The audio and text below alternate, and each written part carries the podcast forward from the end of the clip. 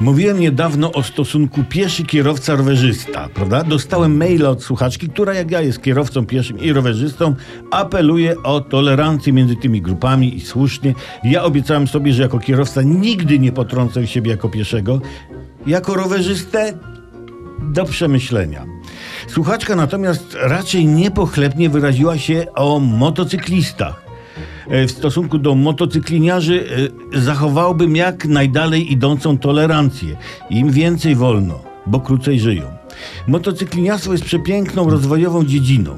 Na przykład Japończycy wyprodukowali kiedyś, skonstruowali motocykl, który zamiast siedzenia miał muszlę klozetową, popularny sedes. Prawda? I motocykl miał być zasilany, zasika, zasilany, tak, w czasie jazdy utargiem z muszli, czyli biogazem. Why not?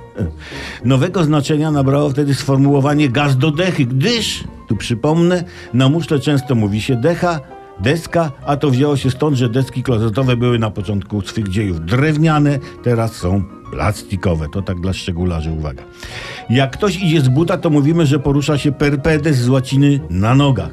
Omawianym motocyklem kierujący porusza się per sedes z łaciny na kimiu.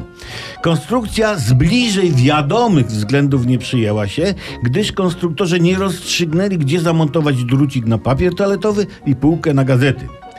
Dla mnie, słuchajcie, motocykle są piękne, cudowne, podziwiam je i szanuję, ale wsiąść na motocykl. Ja stosuję taką namiastkę jazdy motocykle, je, motocyklem. Jadę autem i wyobrażam sobie, że poruszam się na dwóch motocyklach naraz.